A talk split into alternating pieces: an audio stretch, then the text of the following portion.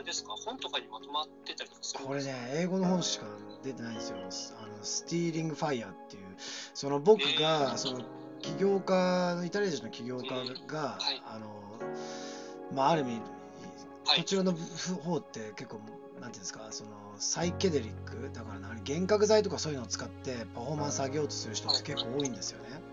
だそういうのを研究してるはい。研究者のなんかそういう人を呼んでなんかいろいろ起業家がやってるなんか月1回とか月2回集まるそういうコミュニティがあってそこに招待してくれたんですけどその時にその幻覚剤を研究してるあのロンドンの、えーとインペリアルカレッジの先生がこの本を読んできてくださいって言ったのがその本だったんですよ「スティーリング・ファイヤー」っていう本であの後で送りますねリンク。えー、でこれ訳されてないんですよ実は。訳されてます？訳されてない。です訳されてない。ない。ああこれうちで出版したいですね。これすごい面白いなと思って。うん。多分フローの次多分そっちそこに行きますよね。そう。で多分スティーブ・コトラーはめちゃめちゃ売れっ子の作家なんでそう。なんでこれがあスティーブ・コトラーそうですね。だって30年なんだっけ2030年の未来とかっていうのでめちゃくちゃ誰かと組んで本売れてますよね確か。違いましたあはい。あれスティーブ・コトラーじゃなかったっけ？あそう。ですそうです。そう。あのピーター・ディアマンディスとスティーブ・コトラ。そうそうそう。でスティーブ・コトラーってそのハイパフォーマーのこととかも研究しててそのフローに関するあの本っていうのも確か出してるんですよ。だから Stealing Fire の前の本って多分そのグループじゃなくて一人で入るフローの話になってるはずなんですよねああなるほど。あこの Stealing Fire もこれもスティーブ・コトラーのそうなんですか？そう。そうなんですよ。えーいいつぐらいのなんですかこえーっとちょっ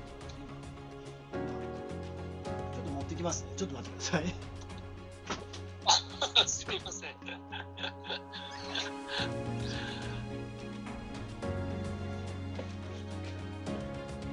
さっきまで立ち読みしたらどこ行っち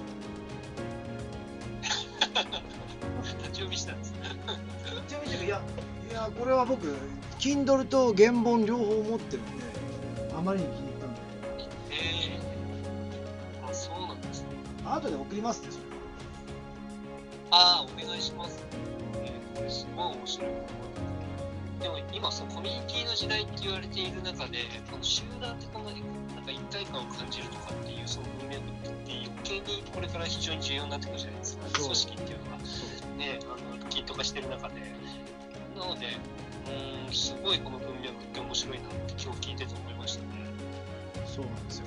で、なんかはい。そう。で、題名も面白いですよ。 Stealing Fi、Stealing Fire、How Silicon Valley, the Navy SEALs, and the Maverick Scientists are revolutionizing way we live ということなんで、すごいシリコンバレーのその Google みたいな会社と Navy SEALs とそのまあ一匹狼のサイエンティストっていうのが自分たちをこうねどれだけこう進化させるかっていうのに使ってるアイディアっていうのなんかそういう風なイメージですかね。えー、面白いのさっき言ったその Navy SEALs とかっていうそのやっぱりエリート部隊とかやっているそこのなんかあれですよね事例っていうのをなんか今もちろん入れてると思うも、うん。さっき言ってたようなその、ま、脳外科医も入ってるんでしたっけ？そんなえーっとまあの maverick scientist っていうことだから脳外科はちょっと、うん、違う入ってないと思いますね。うーん。なんかそういうことをなんか用いてるところっていうまあカルト集団カルト教団。別で聞いてて面白いですよね。カルト教団。あまあそうですよね。カルト教団ってまさにそこら辺があそれも入ってるんですか？多分入ってたと思いますね。はい。ええ面白い。すごい、なんかそ、そこら辺、どうやってそれを醸造してんのかっていうのは非常に、ね、あの、カルト教団みたいにいい方にも悪い方にももちろん使えるとは思うんですうけど。ん。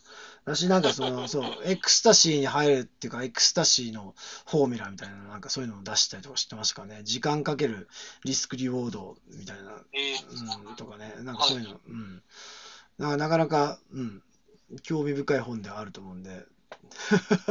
確かにやっ興味深いですうんいや、面白い。うん確かに、だから、いや、ここは結構、うん、いろんな意味でね、あのー面白い本だなと思うんで、2018年の6月に出てますね、これ。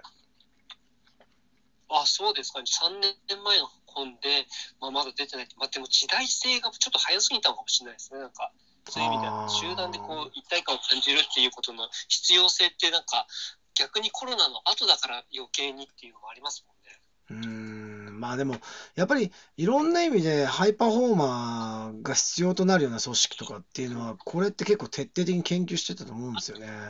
だからデータサイエンスとかもすごい集中力とかそのチームワークとか必要になるしやっぱりその好奇心ないと絶対にそのソルブできない問題なんですよほとんどのものが。普通に考えたらね、企業の莫大なデータだけ見てて、ね、何百100次元とかそういうディメンションの話を解かなきゃいけないんで、やっぱり好奇心とかそういうものないと不可能なんですよね。うん。うだから。うんなんか確かに。うん、だからこそやっぱり、うん。だ結構ね、仕事でもそういう意味で、新しく入った上司ってそういうふうにグループでちゃんとフローに入れるよ